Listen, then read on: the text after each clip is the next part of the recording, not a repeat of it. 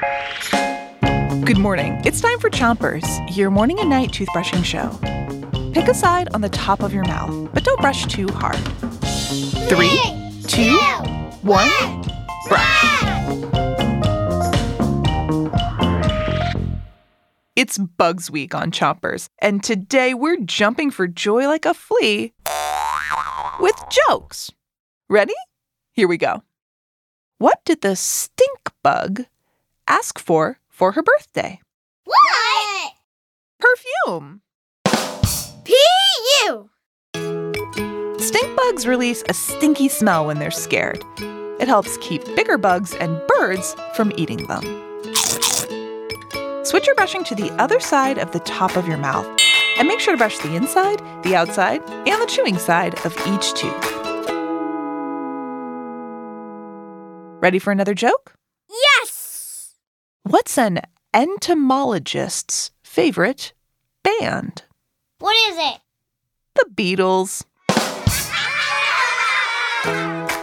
Entomologist is a fancy way of saying a scientist who studies insects.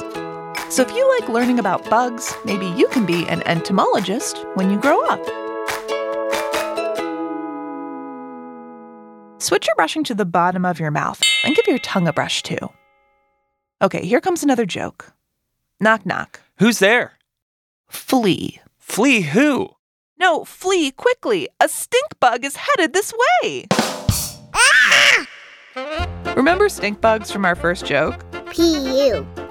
Their stinky smell might make you want to flee. Get it? A flea is a type of insect. But the word flee has another meaning to run away. So if you see a flea, you may want to flee. Switch your brushing to the other side of the bottom of your mouth and make sure to brush the molars in the way back. Remember how fleas are really good jumpers? They have to be because they can't fly. Instead, they jump around to get where they're going.